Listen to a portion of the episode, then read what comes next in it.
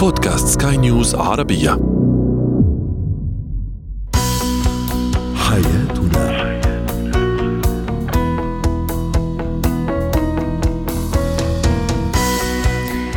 مستمعينا الكرام أهلا بكم معنا إلى حياتنا فضاؤكم اليومي الذي يعنى بشؤون الأسرة وباقي الشؤون الحياتية الأخرى والذي يمكنكم الاستماع إليه عبر منصة سكاي نيوز ارابيا dot com slash podcast وباقي منصات سكاي نيوز العربية الأخرى معي أنا أمال شاب. نتحدث اليوم عن ما إذا تغيرت نظرة المجتمع تجاه الخيانة وعما إذا كانت خيانة الشريك تسقط بالتقادم. أيضا ماذا تعلمت أو تعلمت من تجربتك الأولى مع الأمومة أو الأبوة؟ وأخيرا اتيكيت التحدث باللغات الأجنبية.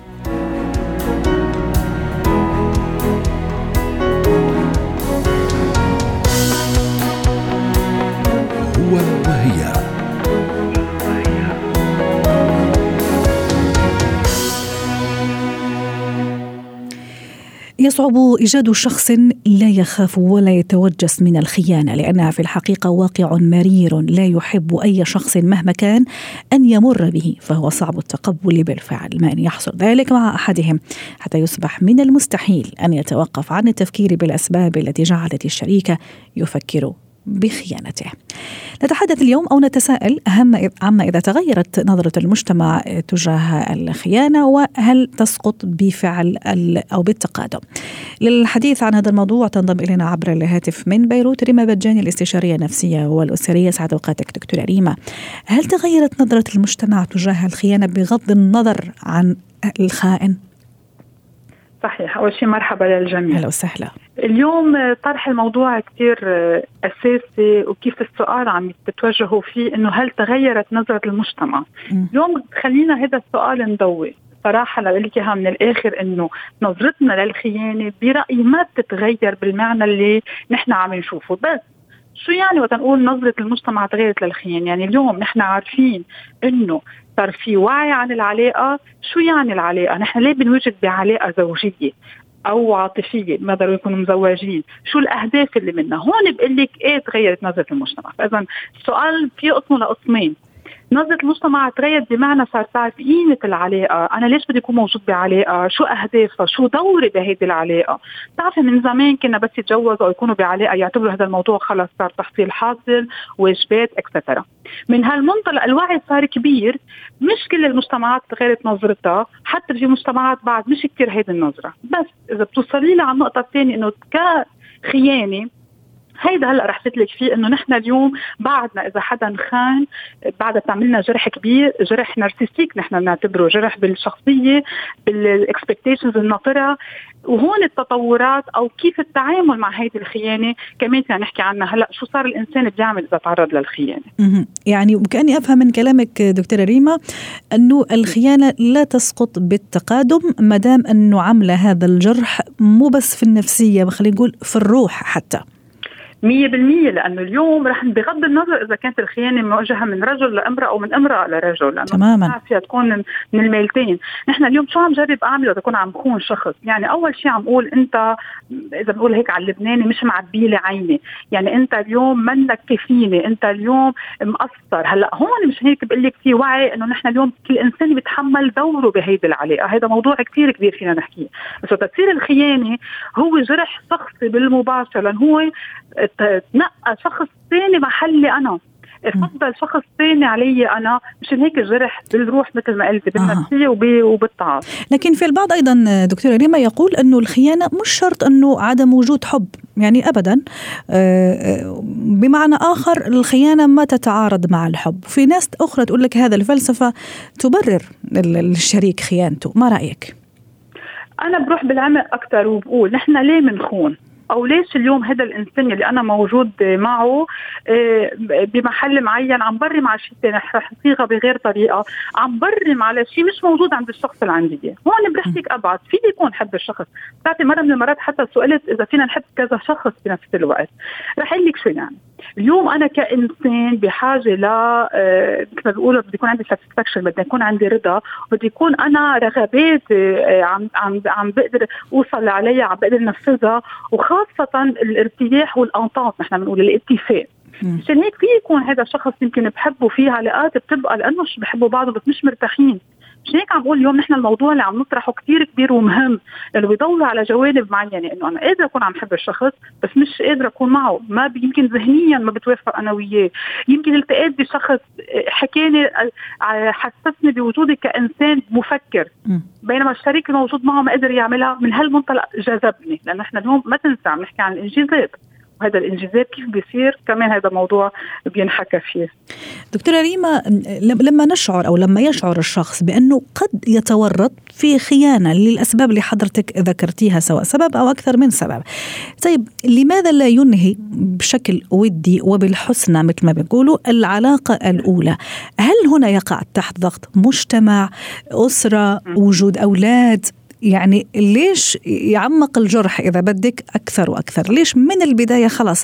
ما دام حاس إنه ممكن هو راح يفوت في علاقة أخرى قد تنتهي بالزواج قد لا. لكن لماذا لا ينهي العلاقة الأولى بكل ود وبكل طيب؟ صحيح. هون نقسمها لهذا الشخص قسمين انه هو اليوم هذا إنسان عن جد صادق مع حاله ما بقى مرتاح مع الشخص الموجود معه ولاقى ريحته مع شخص ثاني هيك عم نبسطها شوي. أو لا هو إنسان أصلا لا يكتفي بشخص واحد كمان مش هيك متشعب هذا الموضوع. رح ياخذ أول سبب ياخذ أول واحد لأنه الثاني موضوع ثاني كبير إنه في ناس لا تكتفي. بتلاقيها مش هيك ما فيها ما فيها تروح للحل اللي اعطيتيني إياه لأنه ما بيقدر ما بيقدر يقشع إنه أنا اليوم عم بأذي. أوكي؟ مشان رح روح للشخص الأول اللي هو عن جد مش مرتاح بقى. ومعك حق. ليش ما بينهي أول عليها؟ الأسباب اللي قلتيها ورح زد لك عليها. إن كان مجتمع إن كان نظرة الناس له أو هو إنه فشل أو يمكن ما قدر يغير هذا الشخص. يعني في لك قد ما بدك examples كلهم بيكونوا بمحور كلمة واحدة الوعي. اليوم نحن بحاجة بتربيتنا بتصرفاتنا بفهمنا للمواضيع نعرف إنه مثل الأصحاب يعني اسمحي لي أعطي هيك اكزامبل سريع. أنا اليوم رفيقتي إذا ما قلت لها إنه أنت اليوم عم بتغلطي ما بكون عم بأذيها. مع انها واجباتي كصديقة طويلك عليها هلأ كيف الطريقة اللي بقولها موضوع ثاني مشان هيك يمكن بخاف الشخص يكون عم يأذي ما بينتبه إنه رح يأذي أكثر إذا كان قام بهيدا العمل. غير إنه بيكون هو فريمون معلق بهذا الشخص. مثل ما قلنا قبل شوي بس مش قادر يطلع منه بس ملاقي حاله أه. بغير محل. أنا رح أطرح كمان غير سؤال يعني دائما في نفس روح الكلام. يعني هل في هالحالة الشريك هو أو الشريك الخائن أو الخائن اللي خان بغض النظر مين هل هو أناني؟ أم أنه لا يسعى لحماية مكتسب معين خلينا نقول اللي هو الأسرة والأولاد والعيلة يعني. فإذا إذا ضل عايش هيدي الازدواجية إذا فينا نقول إنه اليوم هو مرتاح بعائلته كذا اكسترا ورغباته الثانية عم يقدر يلبيها بغير محل أكيد بتحطها باطار الأنانية. الانانيه للشخصين صراحة للطرفين لأنه حتى الشخص اللي بس عم يتلقى منه هالقد حضور أو اهتمام هذا شيء اناني بالنسبة له. كمان إحنا يوم المعاناة وقت نكون إذا خاصة زواج مع المعاناة الشخص اللي موجود من ثاني ميلة كمان في معاناة عندهم. بينما الشخص يلي بيقول بدي ضل مع هذا الإنسان لاعتبارات مثل ما قلنا هون بده يبلش الوعي اللي حكيت فيه عن قبل شوي إنه أنا اليوم أقدر كون مرتاح بهالعلاقة. ما نحن اليوم كمان مش قصاص. مضطر تبقى بهالعلاقه لو مش مرتاح. مشان هيك في شيء اسمه couple therapy نجي بنقعد بنشوف بنقرب وجهات النظر وبنشوف. قادرين نوصل لحل؟ أهلا وسهلا. مش قادرين. ساعتها كل حدا بطريقه. هون هيك خليني زيد ببعض الأحيان مش بعض الأحيان أغلب الأحيان إذا ما قدرنا نظبط الكابلز أفضل الافتراء لأنه بكون شخصين عم ينقذوا ولو في أولاد بيكونوا كمان عم ينقذوا بهيدي العلاقة. طيب الخيانة قبل كل شيء وبعد كل شيء دكتورة ريما ما تشوفيها أنه هي خيانة للذات قبل ما تكون خيانة للطرف الآخر؟ اليوم إذا بدنا نحطها بهذا الإطار يعني اليوم هذا الإنسان مش عارف حاله شو بده هيك بطريقة كثير مبسطة رح أقولها. يعني هو اليوم ما عنده الإدراك لذاته. إذا بتاخذيها من هالمنطلق فينا نقول خيانة لذاته. يعني خيانة لمعتقداته لأفكاره لجهوده لا يعني حتى الخائن بتعرف قديش بيعمل اثر خاصة بيخبي خيانته، أنا بقول لهم بعتبرها هذه مثل إنرجي رايحة على الفاضي، طاقة رايحة على الفاضي يعني، من هالمنطلق بحط لك إياها بإطار الخيانة للذات، يعني ما عم يعطي قيمة لذاته ما عم يعطي قيمة لهو شو يعني أنا أول كلمة بقول لك إياها حقه. إلى الدروا هو حقه كمان يكون مبسوط. بس يكون مبسوط بوعي ما نكون عم نأذي غيرنا وما نكون عم نأذي حالنا. هون بتختلف بين الإنسان الخائن أو الإنسان بحط حد العلاقة أو بيشتغل على علاقة ما كانت ماشي الحال فيها. شكرا لك يا دكتورة ريما بتجاني الاستشارية النفسية والأسرية ضيفتنا من بيروت.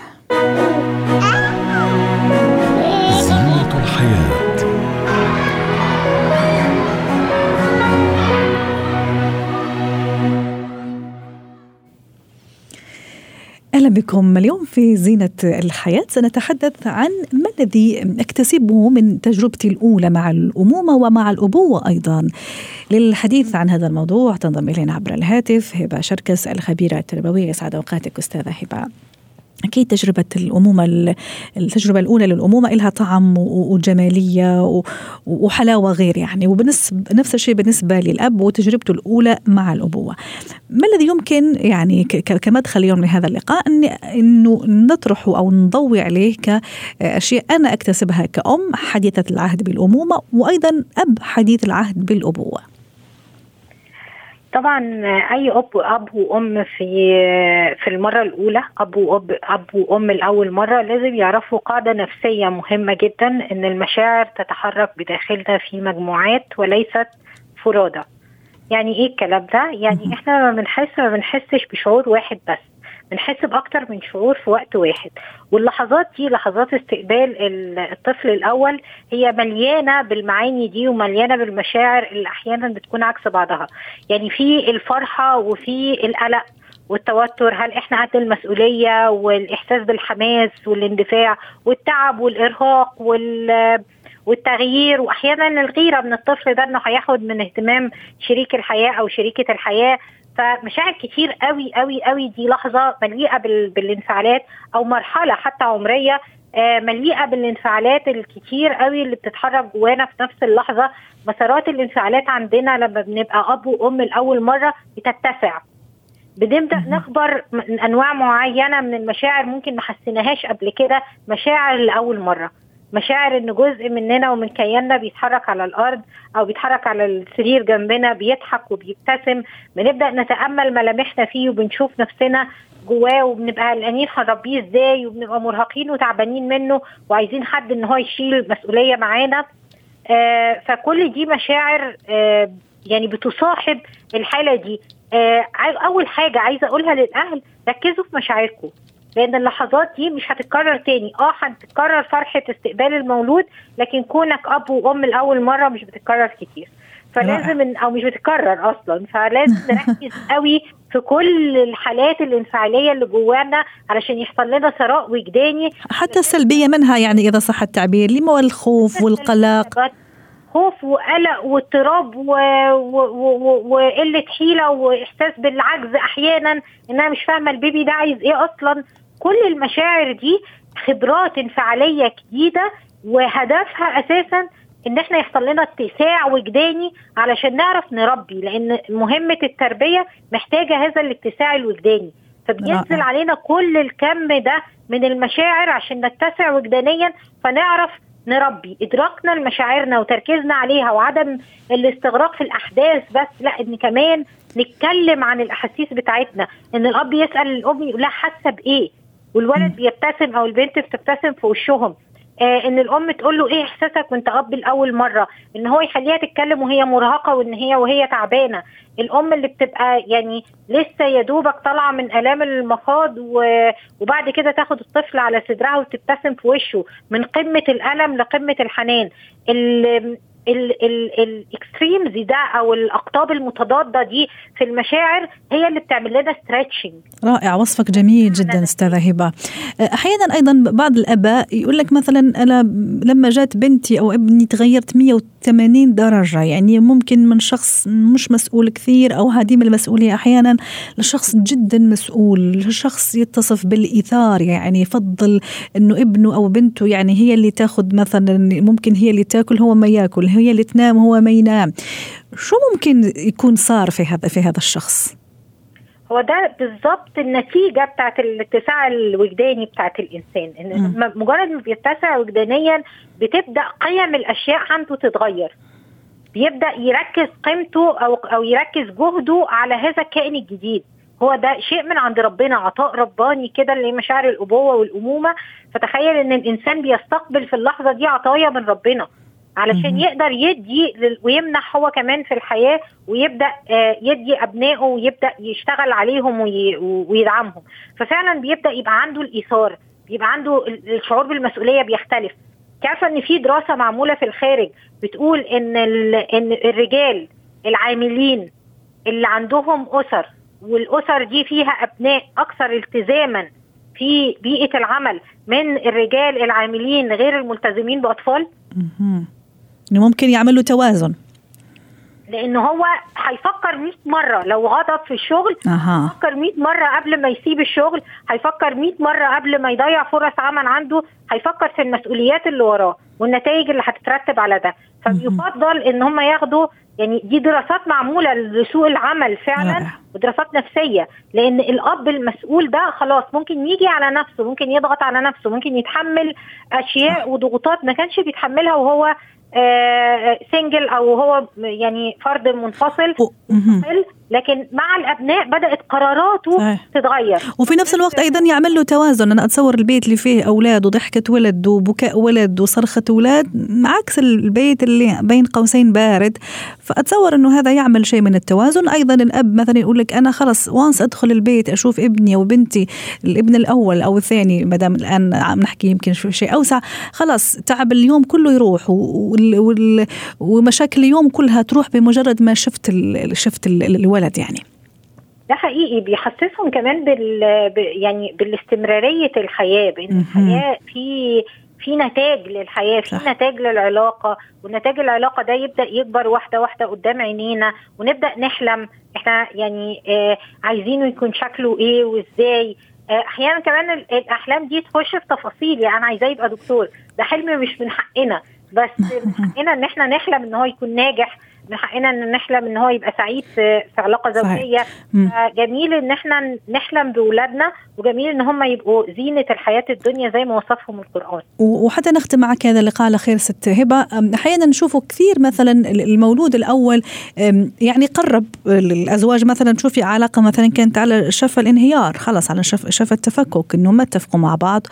وممكن اجلوا الموضوع لغاية ما يجي البيبي. سبحان الله يعني تغيرت الأمور وصاروا أكثر تقاربا وحسوا بالمسؤولية وحسوا بال, بال, بال يعني هذا النعمة وهذا العطايا زي ما تفضلتي لربنا سبحانه وتعالى أكرمهم بها. أتصور إنه هذه أيضا صارت كثير في أسر كثيرة قربت أكثر مما فرقت. لأن هم بدأوا يحسوا بمسؤولية مشتركة صح. وبدأوا يحسوا إن في أهداف مشتركة موجودة ما بينهم وما بين بعض فده بيدعم العلاقة كل ده بيحصل لو سمحنا لنفسنا إن إحنا نعي بالاتساع الوجداني اللي بيحصل. لكن خلي بالك إن في بعض الأهل بيرفضوا هذا الاتساع الوجداني وبعض الأزواج مثلا تحديدا الذكور ممكن يعر يعني يدير وجهه لهذا الطفل وما يهتمش قوي وما يتفقدش مشاعره ويفضل مشغول في عالمه وما يدخلش جوه هذا الاتساع. يعني يرفض الهدية دي الهدية الوجدانية اللي بتحصل عنده دي ويبدأ بس يعمل المهام الأساسية بتاعته من غير ما يستقبل المشاعر دي ومن غير ما جهازه النفسي يتسع. فأنا هنا يعني بدعو الاهل إن الطفل الأول ده هو مجال للاتساع الوجداني استقبلوا مشاعركم واحسنوا استقبالها واستضافتها واتكلموا عنها واحكوها لبعض حتى لو كانت متضاربة ومتصارعة. لأن ده هو اللي بيمكنكم إن أنتوا تربوا فعلا ولادكم ان أنتوا توصلوا لمرحلة من النضج تسمح لكم بالعطاء والتواصل والإيثار. شكرا لك أستاذة هبة شركس الخبيرة التربوية ضيفتنا من أبو ظبي. اتكات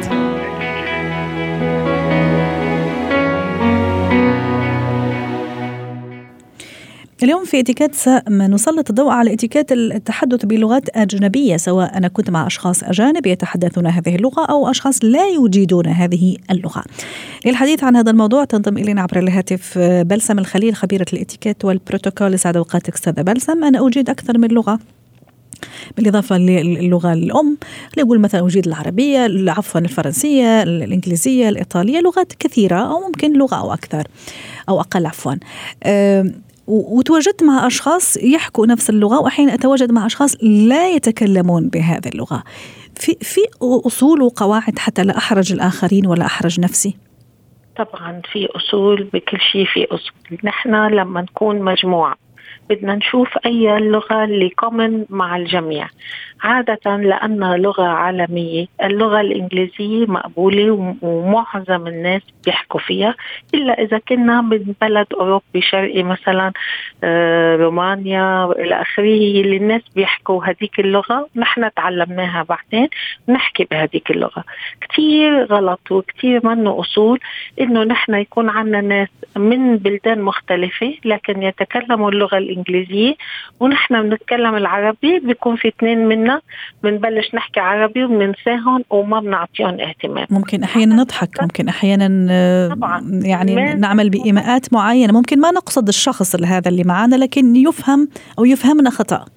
أكيد نحن لازم إذا اضطرينا يعني نقول سوري لازم بدي أقول هالشغلة أو آسفة بدي أقول هالشغلة باللغة العربية آه ترجم فورا أو حدا يتكفل بالترجمة آه. لأنه مش أصول ابدا نحرج الآخرين وخصوصا إذا كان فيها مزاح لأنه ممكن تتاخذ بطريقة سيئة إنه كأنه عم نتمسخر عليهم أو نسيء إليهم يعني أكيد طيب. في نقطة أخرى حابة تشيري لها ست بلسم في هذا الموضوع؟ آه نحن بدنا نقول إنه آه يعني امرار كثير نحن بنجرب نعمل. يعني كلنا نحن نستعمل آه, آه، نستعمل يعني تعابير أجنبية وبنجرب نبين إنه نحن متقدمين. اكشلي نحن ما ما نفهم بهالطريقة. يعني بتعرفي بالعالم العربي أو يعني بلدان الشرق المتوسط مثلا هلو كيفك تبع إنه أنت عم تحط ثلاث لغات مع بعضهم. هيدي مش أصول وهيدي مش شطاره وبالعكس نحن بنعتبرها إنه كأنه عم نزايد على الآخرين. فنحن بدنا نحاول يا نحكي بلغة واحدة كاملة الجملة يا إنه إذا دخلنا كلمة اللي هي البسيطة بونجور أو ميرسي يعني هالكلام اللي بيفهموا الكل. وأكيد لما نحكي شغلة نتأكد إنه عم يفهموا علينا. ما نورجي شطارتنا على الناس ضعاف باللغة أو ما عندهم لغة أجنبية. بالخالص يعني. رائع.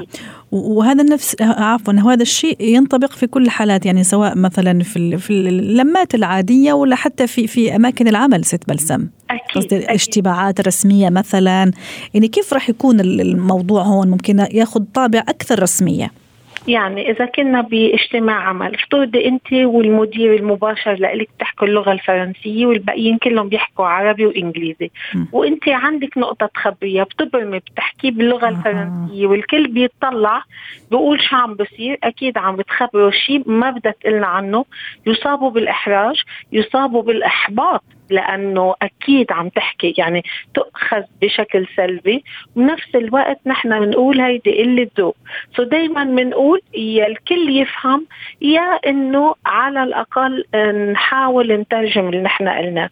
مش بس بالعمل. افترضي عندك موظف آه، مثلا التيبو يلي بيساعدك يا دوب بيحكي له كلمتين على قده. ما نعطيه محاضرات ون... ونعصب عليه لما فهم علينا. نحاول بلغة الإشارة نبسط الأمور. لأنه هالقد بيستوعب يعرف لغة الأم. افترضي الجدة والجد قاعدين نحن مع كبار السن وما بيتقنوا إلا اللغة العربية. نجي نحن نسترسل ونحكي لغة أجنبية وبنتوقع أنه يفهموا أو يدخلوا معنا بالحديث أكيد لا يجوز هذا الشيء رائع جميل. في في نقطة أخرى عم تيري أشياء كثير جميلة ست بلزم في نقطة أخرى حابة يعني أيضا توصليها من خلال فقرتنا اليوم والحديث عن الإتيكيت الحديث بالتحدث باللغات الأجنبية. بحب وصل نقطة كثير مهمة. أوعى حدا يفكر إنه إذا حكينا لغة أجنبية مثلا بالاليفيتر بالمصعد بالقطار بالباص آه. بالطيارة إنه غيرنا ممكن ما يفهم. ياما ناس بتفهم اللغة صح. الحاله ما معها خبر وبتفهم كل الحديث. فإذا كانت وممكن أحرجنا نفسنا وأحرجناهم وممكن أكثر شيء أحرجنا نفسنا ست بلسم. يعني افترضي أنت مثلا قاعدة مع صديقتك على الطيارة وقلتي أوف هيدي الست شو سمين ليكي كيف قاعدة؟ أو شوفي لباسها أو شيء. وهي فهمت اللغة. إلها حق تتشكى عليك. إلها حق يعني آه اللي بدنا نقوله ما نحرج نفسنا ما نحرج الآخرين خلينا بحالنا. وإذا بدنا نحكي شيء إذا عنا شيء حلو نقوله ما عنا شيء آه ما حلو بلاش ما نقوله خليه لنا يعني. صحيح. وال وال والذوق يعني والإتيكيت والأصول يعني موجودة في كل شيء. يعني حتى في أبسط الأشياء ممكن نحن ما ننتبه لها ست بلسم لكن فعلا لما تضوي على هيك مواضيع تحسي آه يعني أنا فعلا ممكن في يوم من الأيام عملت خطأ في هذا في هذا الشيء. في هذه النقطة يعني. يعني بدي بس على سبيل المزاح ياما بنقول مثلا إذا صبايا صغار واقفين بيقولوا إنه شوفي هالشبشة حلو بالعربي مفكرينه أجنبي وبيبرم عليهم وبيطلع إنه شكرا مثلا بنقول لهم بالعربي. قد فيها إحراج. عمرنا ما نفكر إنه اللي أمامنا ما بيفهم اللغة. عشان هيك كل ملاحظات عنا نخليها بشكل راقي أو ما نحكيها أو بصوت واطي ما نزعج الآخرين إن كانت سلبية أو إيجابية صراحة يعني. شكرا لك أستاذة بلسم الخليل خبيرة الإتيكيت والبروتوكول أتمنى لك يوم سعيد. يعطيك العافية. حياتنا